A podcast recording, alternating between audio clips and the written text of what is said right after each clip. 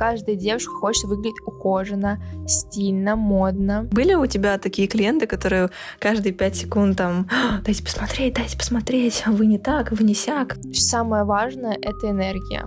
Какую энергию ты притягиваешь, такая к тебе и притянется.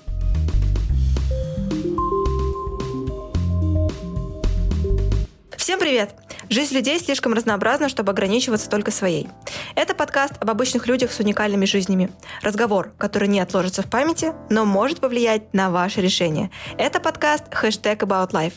И сегодня в гостях у нас Геля. Геля, спасибо тебе большое, что ты решила принять участие а, в нашем проекте. Мы тебе очень рады. А, расскажи, пожалуйста, сколько тебе лет, откуда ты, где ты учишься и как проводишь свое свободное время. Всем привет, меня зовут Геля, мне 17 лет, я учусь в медицинском колледже, живу в городе Москва. И кем ты э, работаешь? Я работаю бровистом, ламимейкером. Расскажи немного поподробнее о том, как ты пришла к бьюти-сфере, почему ты решила а, пойти именно в бровистов и а, что стало основной причиной а, вообще твоего заработка. А, мне было 13 лет, это было лето, я смотрела блогеров, и я восхищалась, как они зарабатывают деньги. Как раз это была бьюти-сфера. Я подошла к сестре, сказала, что я очень хочу закончить какие-то курсы, но я тогда еще была не уверена, что у меня что-то получится. И какую именно э, деятельность выбрать, я тоже не знала. На протяжении где-то полутора месяца я выбирала. Э, я выбирала маникюр, брови, ресницы, наращивание ресниц. И все же решила остановиться на бровях. И как ты нашла какие-то курсы? А, из чего ты исходила, когда выбирала курсы преподавателя, получается? Потому что же, ну, с нуля, получается, начала заниматься? Да, я обучалась с нуля, и мне тогда было очень мало лет, я считаю. И я еще вообще не понимала, как э, выстраивается запрос на обучение. Я находила в поисковике, нашла школу в центре Москвы и пошла на обучение. Но это обучение оправдало моих ожиданий, и через буквально две недели после обучения столкнулась с первыми проблемами с клиентами, и с которыми я не знала, что делать. Расскажи немного поподробнее об этом, что конкретно произошло.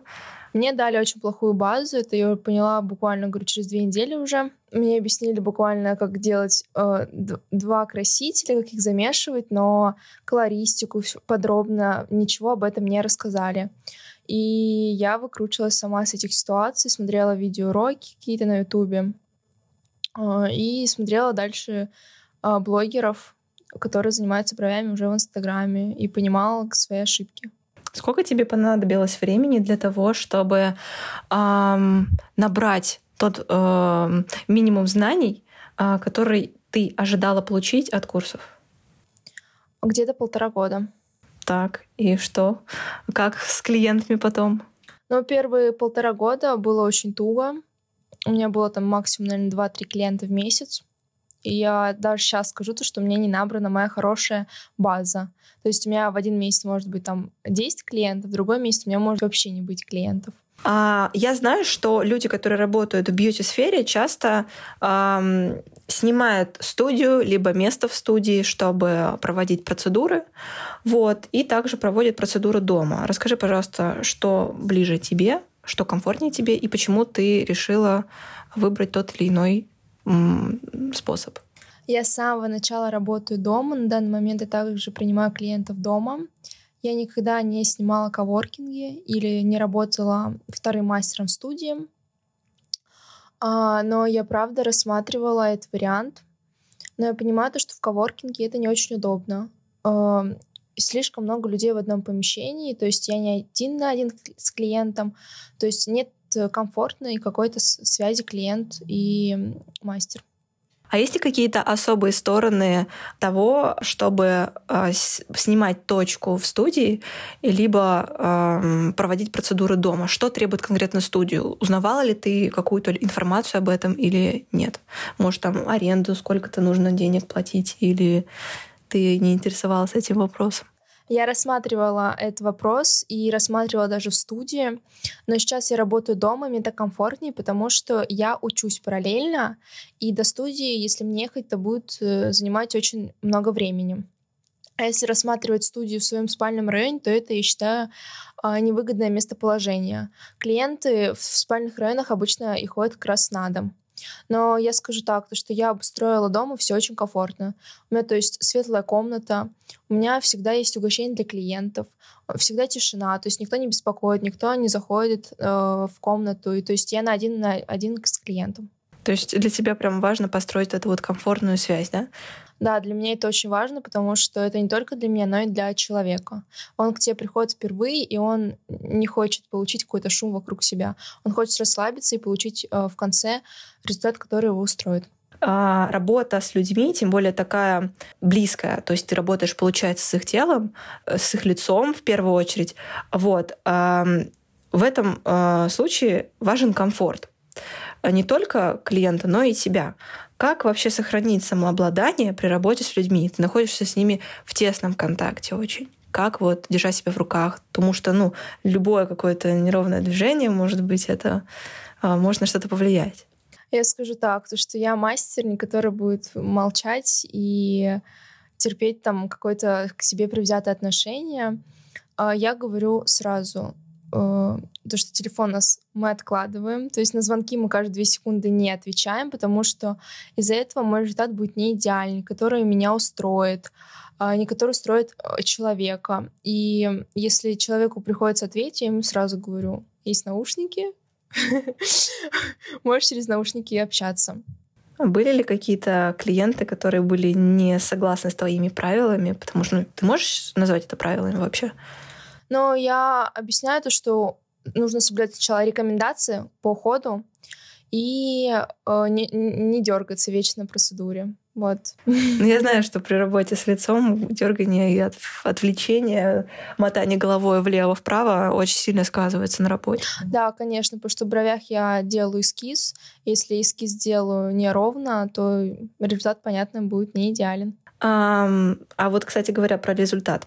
Что ты испытываешь а, в случаях, когда клиент говорит, что ему не понравилось? Были ли такие случаи уже или пока что не сталкивалась? Конечно, такие случаи бывают часто, и такие случаи бывают не только у меня, у всех бьюти-мастеров, да и вообще у всех людей бывают случаи, когда их работы кому-то не нравятся. Раньше, только в начале своей карьеры, когда я начинала, я очень сильно переживала, загонялась из-за этого, вот правда, сидела часами переживала. Сейчас уже, наверное, последний год я к этому стала относиться проще. И я придерживаюсь такого мнения, то, что на каждого мастера найдет свой клиент. Это очень важный момент. Хотела задать вопрос следующего характера. Вот, допустим, к тебе пришел человек, ну, а, женщина, ну там лет 35-40, и она тебе говорит, сделайте мне брови ниточки. Или ты, например, ты, ты в общем, суть вопроса в том, дел, даешь ли ты советы? Что в твоем понимании верный совет? Как давать советы? Ну вот, и либо ты даешь советы, либо ты прям следуешь запросу своего клиента. Как вот расставить приоритеты в этом случае? Я не следую прям запрос своего клиента, но я учитываю их мнение. То есть если я вижу, что человеку не нужно делать ламинирование или его кожа и волоски не готовы, я никогда этого не сделаю. Потому что у человека могут начать выпадать, допустим, брови, волоски на бровях. То же самое и с ресницами. Какое-то время после наращивания нельзя делать ламинирование, там пару дней. А, и поэтому я склон такой мысли, то, что нужно всегда найти компромисс между клиентом и мастером. А и были у тебя такие клиенты, которые каждые пять секунд там «А, «дайте посмотреть, дайте посмотреть, а вы не так, вы не сяк». Как ты к этому относишься? У меня не было таких клиентов ни разу. У меня наоборот все говорят, мы тебе доверяем, вот через час посмотрим. Я наоборот приношу им зеркало, говорю, посмотрите. Нет, Потом, а это, кстати, не только у тебя, у многих. Ты у коллег интересовалась? У них вот такая же история? Нет, но просто я работаю на кушетке, брови я делаю лежа. Кто-то работает э, на стуле, и клиент видит в зеркало свое отражение. У меня как бы так не работает. Мне нужно показать человеку. А тебе удобно, вот, когда лежит человек или там... Да, мне очень удобно. У каждого, у каждого мастера свое. Кому-то удобнее на стуле, кому-то на кушетке, но мне удобнее на кушетке. А у этого есть какая-то специфика, там какая-то, не знаю, техника? Все то же самое. Вообще. Ну, то есть этого никак, ну, там, не знаю, ракурс никак вообще не влияет? Нет. Вообще? Вообще никак не, не Не влияет. знаю, просто когда перед тобой сидит э, э, клиент, ты как бы видишь там пропорции ровно, или ты все там разбол. Я просто стою над клиентами, и я вижу, да. Они не смущаются? Нет, они смущаются, они обычно закрытыми глазами. А, а были ли у тебя клиенты, которые засыпали? Да, когда делала минирование ресниц, очень много клиентов засыпают. Да. Ну, ладно. Мне просто, не знаю, у меня тоже есть знакомые, которые занимаются бровями, тоже рассказывают, что на ламинировании часто засыпают. Это, я не делала просто ламинирование, но это то же самое же, как э, брови, да? Специальный раствор же носится. Это специальный состав, да, носится. Так, следующий вопрос по поводу составов. Как ты думаешь, нужны ли какие-то медицинские знания для того, чтобы размешивать эти составы перед процедурой? Интересовались ли клиенты э, тем, знаешь ли ты составы, как с ними работать, были ли они э, взволнованы? У меня часто спрашивают, на каких составах именно я работаю, потому что, наверное, я думаю, у клиентов были какие-то опыт отрицательные, и поэтому для них это важно. А я всегда отвечаю, какая у меня фирма состав, какая у меня фирма красителей. Нужны ли медицинские знания? Медицинские знания как таковые не нужны. Важно разобраться в этой теме. Очень много людей, которые не изучали медицину, но работают бровистами и добились своих результатов.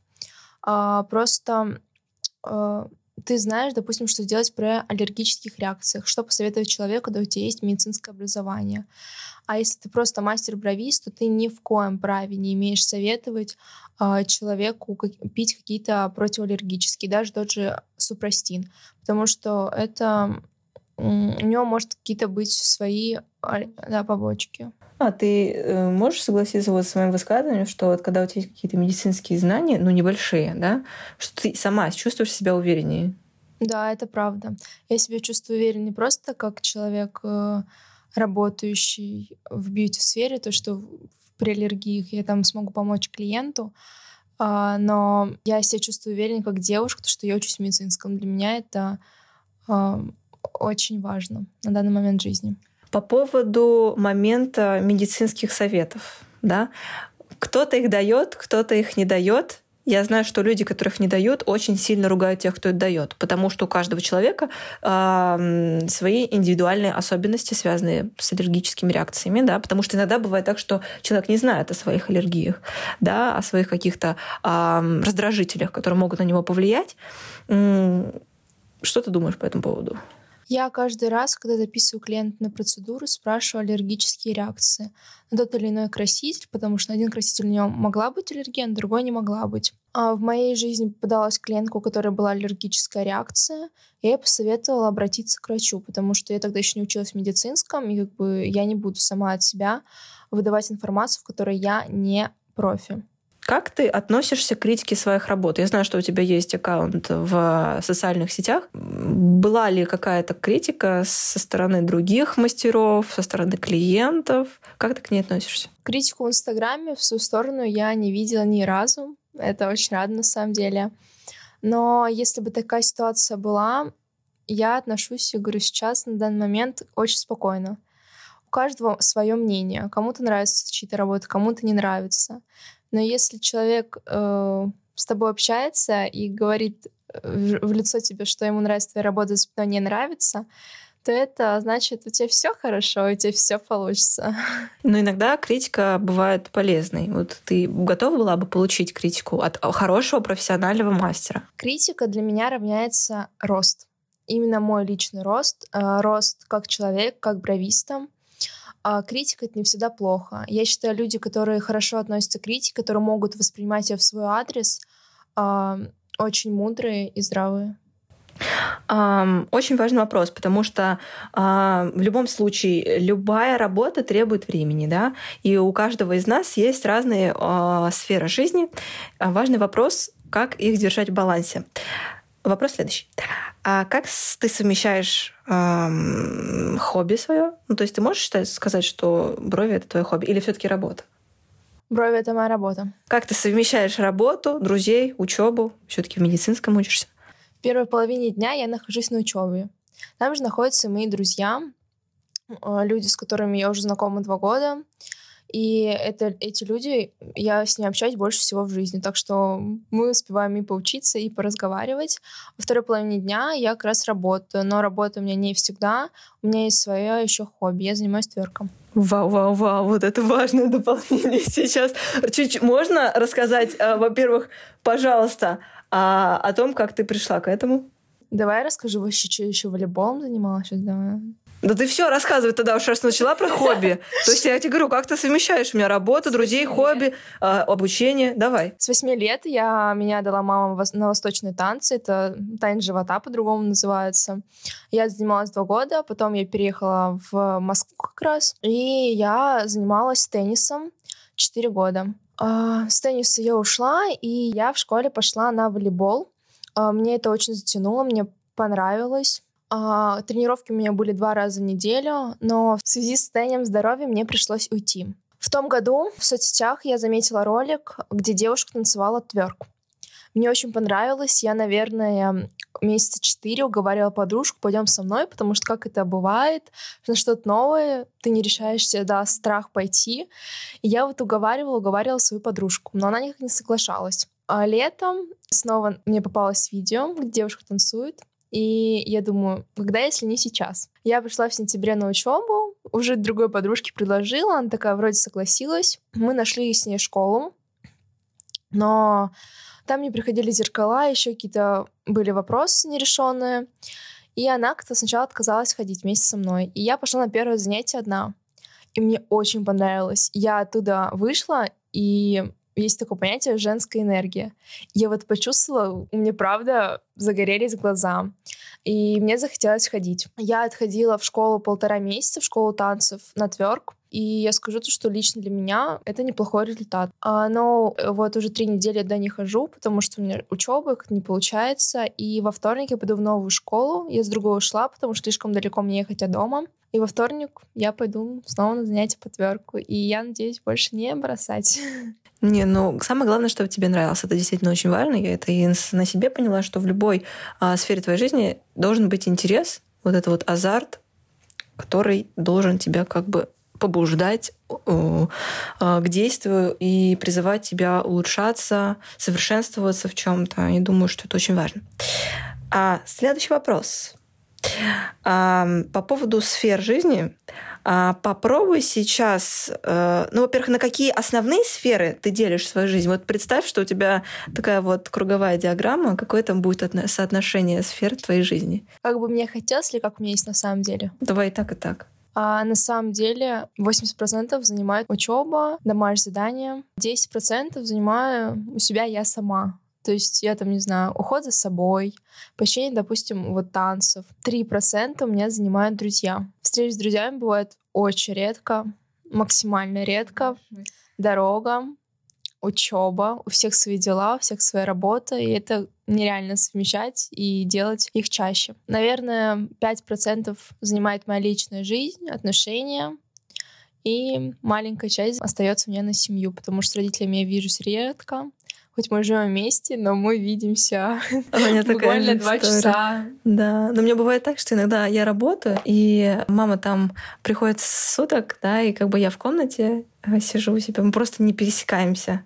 А потому что когда я заканчиваю работать, она уже спит, когда я а, сплю, она уходит на работу, и мы вообще не пересекаемся. То есть она бывает там по 3-4 дня просто друг друга не, не видим, хотя мы друг друга слышим через дверь. Все то же самое, прекрасно понимаю. Как бы ты хотела, чтобы выглядела твоя жизнь именно вот по соотношению в круговой диаграмме? Я такой человек, э, я не могу сказать, что я люблю учиться.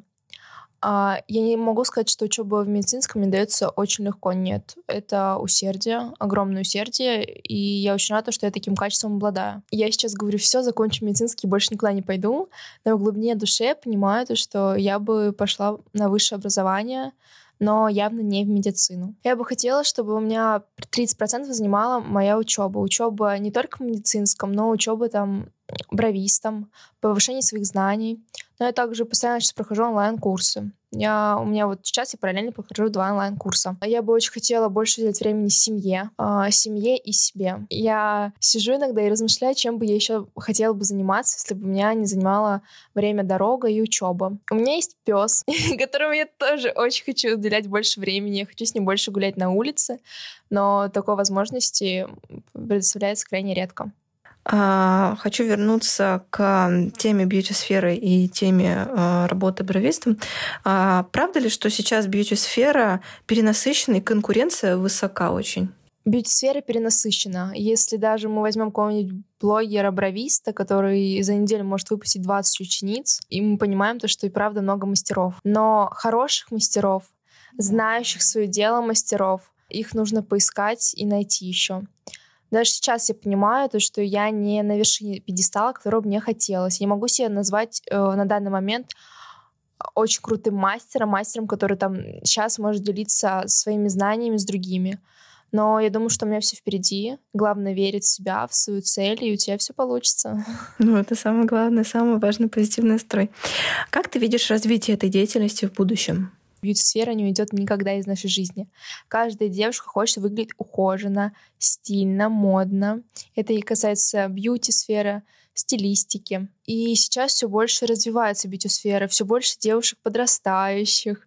Если раньше девушки там начинали с собой заниматься после 20 лет, то сейчас там буквально с 13-14 лет девочки уже хотят себе делать брови, хотят себе делать ногти и так далее. Как ты относишься к самоучкам, даже не тем людям, которые а, обучались на, ну, как бы на что-то, да, на какое-то ответвление в бьюти-сфере, а вот именно те, которые там вот посмотрели один ролик на YouTube, такие и, и давай его щиповать. Я не могу сказать, что я отношусь к этим людям отрицательно. У каждого свой путь, каждый выбирает его сам. Я считаю, что нужно свои знания оценивать по правде. И не думать, что там вау, какой крутой мастер, если это не так уверенность в себе — это хорошо, но хорошо это в меру. Я считаю, что нужно всегда обучаться, и ни одно видео тебе не поможет, ни 10 видео. Тебе э, нужны эксперты, которые в этом помогут, наставник твой. У каждого человека должен быть свой наставник, и м, который придет его к, к результату. Есть ли у тебя такой наставник? Может быть, человек, э, на которого ты ориентируешься, на чьи работы ты смотришь чаще? А, да, я обучалась у девочки, бровистки. Вот в июле месяце я проходила повторное обучение по бровям. Я постоянно смотрю, что она делает, какие у нее работы. И сейчас я уже там смотрю и вижу свои ошибки. То есть, когда я начинала, я была в начале своей карьеры, для меня казалось, ну, что вроде все нормально. Сейчас я уже вижу брови и вижу, что я могу с ними сделать, что я могу предложить клиенту, какие свои ошибки я вижу после работы. Даже у самых крутых мастеров могут быть ошибки, и не стоит этим расстраиваться. Нужно просто идти вперед и в следующий раз сделать лучше. И немножечко про техническую сторону твоей специальности. Очень меня всегда интересовал вопрос, как вы видите а, ну, форму бровей, которая может подойти человеку, на что обращать внимание. То есть это влияет овал лица, черты, там, не знаю, носа, глаз. Как это вообще работает? Да, влияет и форма лица, и черты глаз, и как глаза расположены, у кого нависший век, у кого и нависший век, допустим, от ламинирования ресниц. Зависит, э, какие валики мы можем подобрать для ламинирования ресниц а, краситель для бровей. Мы смотрим не только на какие брови, если, допустим, девушка светленькая, но у нее черные брови, я бы ей там не сделала ламинирование, я бы ей предложила сделать осветление, чтобы вывести в другой цвет. А, смотрим а, на подтип человека, цвет лица человека, цвет глаз, цвет волос. Очень много факторов, которые, да, зависят от работы. Ты не можешь всем сделать одни и те же брови, или, допустим, какие-то брови домиками или круглые брови, которые не подойдут. А попробуй сейчас выделить какие-то определенные трудные ситуации с бровями, которые требуют длительной корректировки. Вот, например, к тебе приходят э, клиенты, и ты понимаешь, что у них там э, перещипаны брови. И они такие, блин, вот я хочу бы быстрее результат. Сколько это займет? Что это такое? Пожалуйста, сделайте мне сейчас и больше все, чтобы оно у меня на день уже было просто идеальным. Либо, например, я знаю, что некоторые стригут брови, это очень вредно, вот, очень нехорошо для волосков. А попробуй выделить самые такие вот трудные ситуации, которые требуют длительного восстановления. Перещипанные брови. Да, это очень сложно, когда девушки еще хотят себе густые брови. А, главное правило — выкидываем пинцет. Просто выкидываем. Нельзя ни чуть-чуть. Тебе кажется, что это не влияет на форму. Это все влияет на форму. Ты вообще не должна э, щипать себе волоски. Брови ниточки. Тоже есть свои трудности с этими бровями, но в моей деятельности, в моей работе еще ко мне не приходили брови ниточки. Хотела бы, чтобы пришли поработать с такими, хотела бы. Интересно, сложно, заманчиво. Еще какие случаи? А, брови, которые слишком асимметричны. Бывает, если у людей мы все не одинаковые, у нас сторона правая и левая отличается, у всех лица асимметричны, также брови, у кого-то нависшее века больше с одной стороны. Но иногда бывают такие случаи, когда это очень сильно заметно. С любой ситуации можно найти выход, если постараться. Я уже хочу немножечко подвести к логическому завершению и э, спросить у тебя один из важных вопросов. В любой работе есть этап выгорания, то есть когда ты очень сильно перенасытился этой работой. Было ли у тебя такое? И если вдруг еще нет, готова ли ты к этому этапу или пока что не знаешь, как с этим быть? У меня было выгорание, но и на фоне того, что у меня много клиентов, и я вот устаю, нет. А наоборот, на фоне того, что бывало то, что клиентов в месяц вообще не было. Конечно, я начинала загоняться, переживать за это. А, но я считаю, если думать о проблеме, то она не решится. Нужно просто пустить ситуацию. И важно, я считаю, именно для девушки, когда у тебя все хорошо в жизни, не только в работе, а именно в жизни, то к тебе будут тянуться люди, у тебя будет идти работа. Я это убедилась на своем личном опыте. А, самое важное — это энергия. Какую энергию ты притягиваешь, такая к тебе и притянется. Очень красиво сказано. А, самый главный вопрос — тебе нравится? Мне нравится. Ты получаешь удовольствие от я этого? Я получаю удовольствие, я кайфую. Ну, и какой бы ты совет дала а, девушкам или, может быть, молодым людям, которые хотят стать бровистами? Я очень много знаю, слышал мальчиков, молодых людей, мужчин, которые работают в бьюти-сфере. Я горжусь ими. Вот правда восхищение меня вызывают такие люди. Какой совет? Идти, всегда идти вперед. Всегда нужно осознавать свои ошибки признавать их. Главное признать ее и исправить, постараться исправить. Никогда не думать то, что ты самый умный и только твои знания самые крутые. Нет, нужно прислушиваться к другим мастерам. Даже профи-мастера берут наставничество у других мастеров. Взгляд со стороны очень важен. Идти к своей мечте, идти к своей цели, никогда не сдаваться. Это самое важное не только в работе, но и в учебе, но и в жизни. Если вы правда этим хотите, у вас все получится. Если у тебя, допустим, ты закончила какие-то курсы, и ты понимаешь, что это не твое, такое тоже бывает. Есть люди, которые заканчивают по три курса, и только на четвертый понимают, вот, я нашел свое. Ты никогда не узнаешь, не попробуя, твое это или нет. Некоторые люди дают последние деньги на курсы, и потом эти курсы меняют их жизнь. Я надеюсь, у людей, которые также будут поступать, у них все получится, я в этом уверена, и я желаю успеха. Ну что ж, спасибо тебе большое, что ты решила принять участие в нашем подкасте.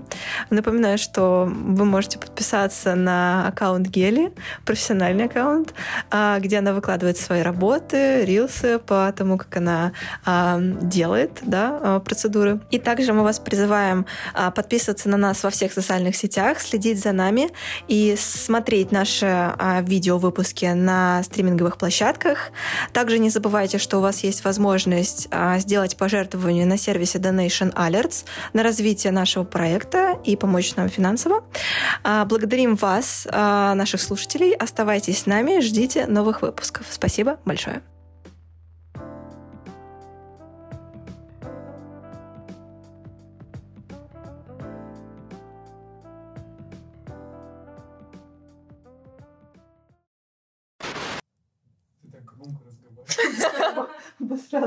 Я, я, я что-то даже это знаю.